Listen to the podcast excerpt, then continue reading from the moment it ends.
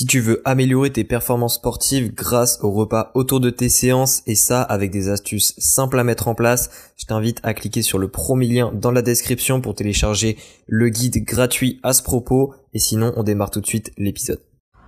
Et salut à toi, bienvenue dans ce nouvel épisode du podcast Nourrit santé. Aujourd'hui, on va parler des huiles de cuisson et je vais plus précisément t'expliquer l'utilisation des huiles de cuisson, leurs différences, parce que oui, il y en a et il faut pas les utiliser n'importe comment, alors que beaucoup le font.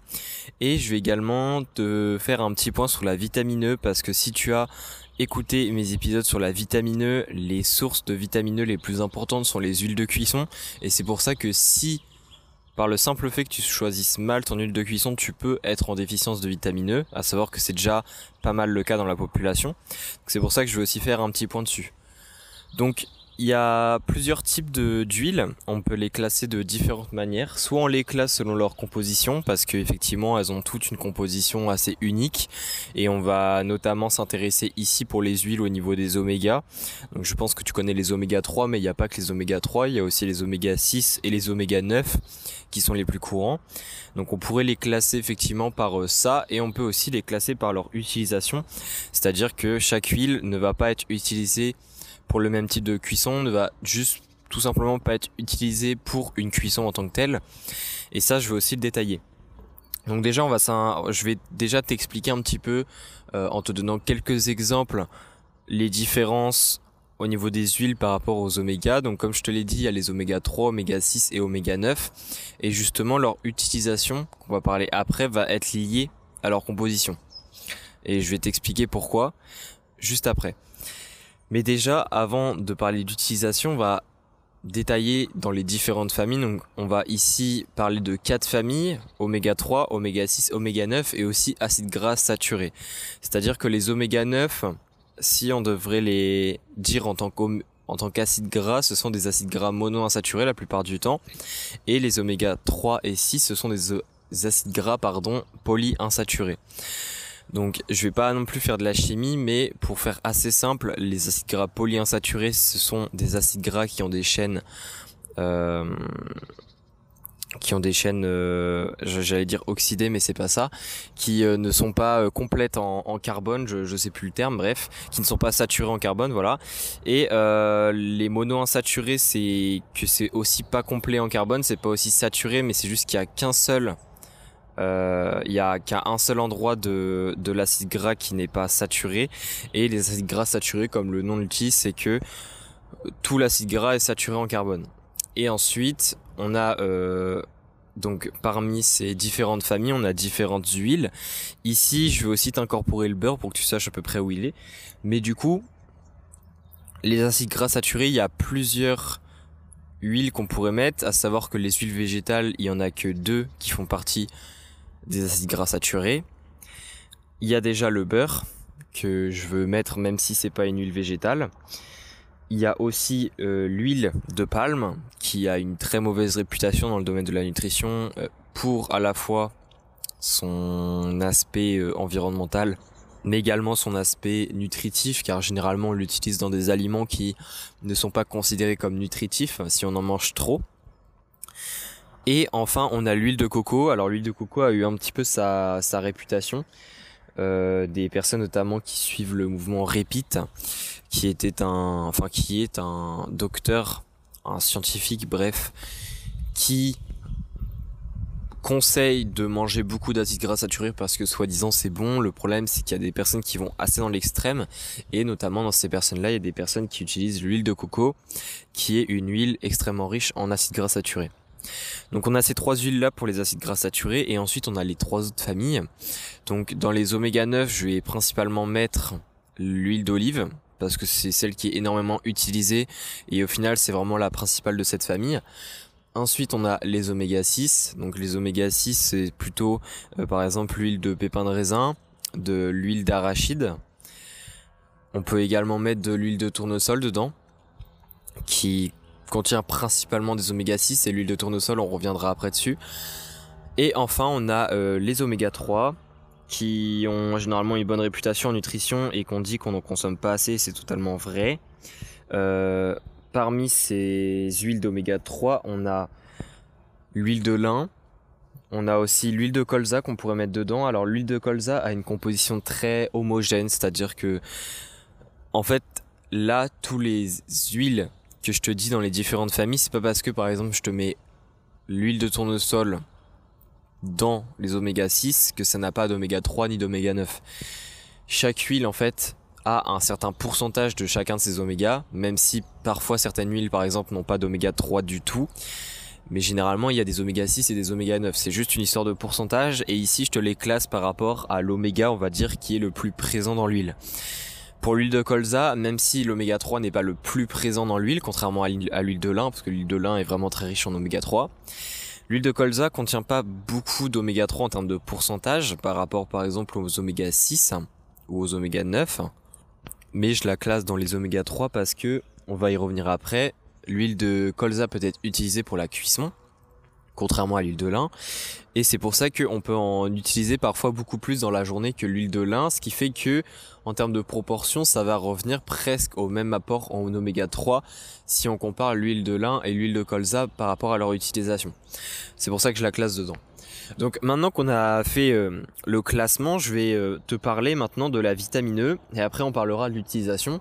Alors la vitamine E, comme je te l'ai dit, les huiles de cuisson sont très importantes pour les apports en vitamine E, mais évidemment toutes les huiles de cuisson ne se valent pas pour l'apport en vitamine E.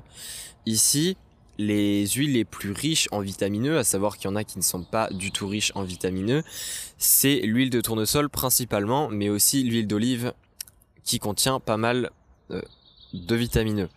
Pour donner quelques chiffres, nos besoins en vitamine E par jour sont de 15 mg par jour, qui sont donc ce sont les RDA, c'est ce que l'ANSES, euh, euh, l'institut on va dire en nutrition recommande. Et c'est quelque chose qui n'est pas facile à atteindre. Et pour te dire, l'huile de tournesol contient plus de 40 mg généralement de vitamine E au 100 g. Alors évidemment, ça paraît ultra simple comme ça quand on entend, on se dit ah bah c'est bon tranquille. Je parle évidemment de 100 grammes d'huile, c'est-à-dire que par exemple quand tu fais cuire une viande, tu mets généralement peut-être que 10 grammes d'huile. Bon, il y a quand même des personnes qui sous-estiment un petit peu la quantité d'huile qu'ils mettent, et ça d'ailleurs peut être un facteur de pourquoi tu stagnes au niveau de ton poids c'est un de tes objectifs, mais ça j'en avais parlé dans d'autres épisodes. Mais euh, on parle ici de 100 grammes, donc ça veut dire que si tu mets par exemple 10 grammes d'huile euh, de tournesol, tu vas avoir 4 euh, mg peut-être de vitamine E. Mais c'est quand même presque un tiers des, besoins dans la journée et c'est très, très intéressant. Après, il y a aussi l'huile de colza, enfin l'huile d'olive, pardon, comme je te l'ai dit. L'huile d'olive contient 15 mg, donc c'est quand même beaucoup moins, mais au final, si par exemple tu utilises de l'huile d'olive à tous tes repas, donc euh, t'en mets euh, par exemple 10 grammes à, tes deux repas de la journée, imaginons ça te fait quand même 20 grammes et t'arrives à 3 mg. Donc c'est pas négligeable non plus.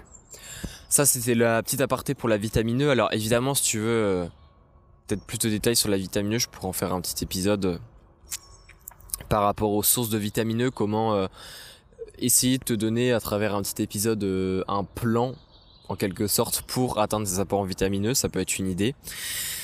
Et enfin, je voulais parler de l'utilisation. Donc l'utilisation, comme je te l'ai dit, elle dépend.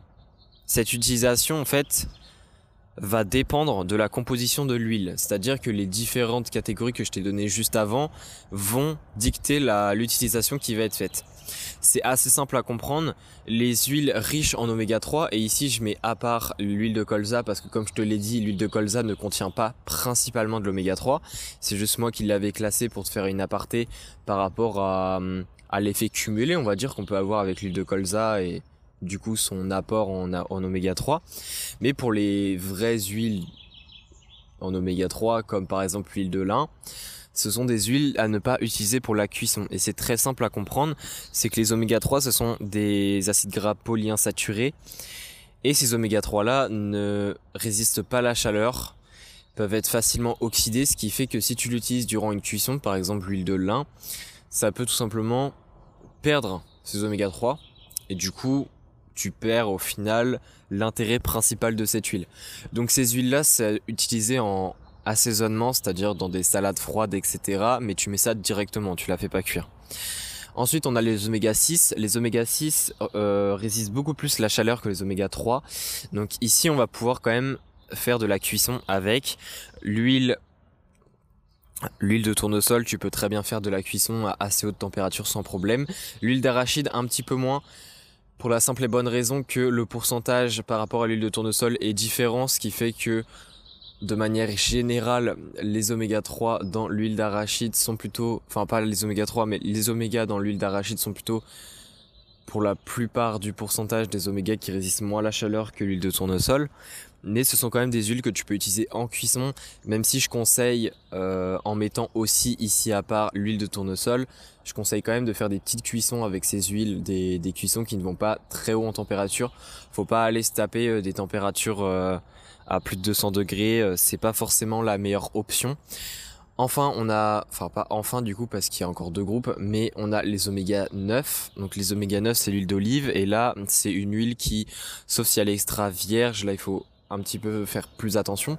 Mais l'huile d'olive c'est une huile qui peut facilement être utilisée pour des cuissons au four à haute température. Donc ça il n'y a pas de souci. Et enfin on a les acides gras saturés, donc l'huile de coco etc. Ça, ça peut être utilisé aussi pour la cuisson, même si faut être assez vigilant au niveau de la cuisson chimiquement, les acides gras saturés résistent bien à la chaleur, mais c'est pas forcément des huiles que je recommande pour euh, des, des hautes cuissons. Autant utiliser de l'huile d'olive et en plus ça apporte les bénéfices par exemple de la vitamine E. Donc voilà un petit peu pour euh, cet épisode au niveau des huiles. Et euh, si tu as des questions, n'hésite surtout pas. Si tu veux que je fasse un autre petit épisode plus précis sur un des points en huile, n'hésite pas à me le dire. Et puis sinon, bah, on se retrouve pour un prochain épisode. Allez, ciao. Et n'hésite pas à checker, comme je te l'ai dit en début d'épisode, le guide que j'offre gratuitement. Je pense que ça va t'aider. Bref, on se retrouve pour un prochain épisode. Ciao.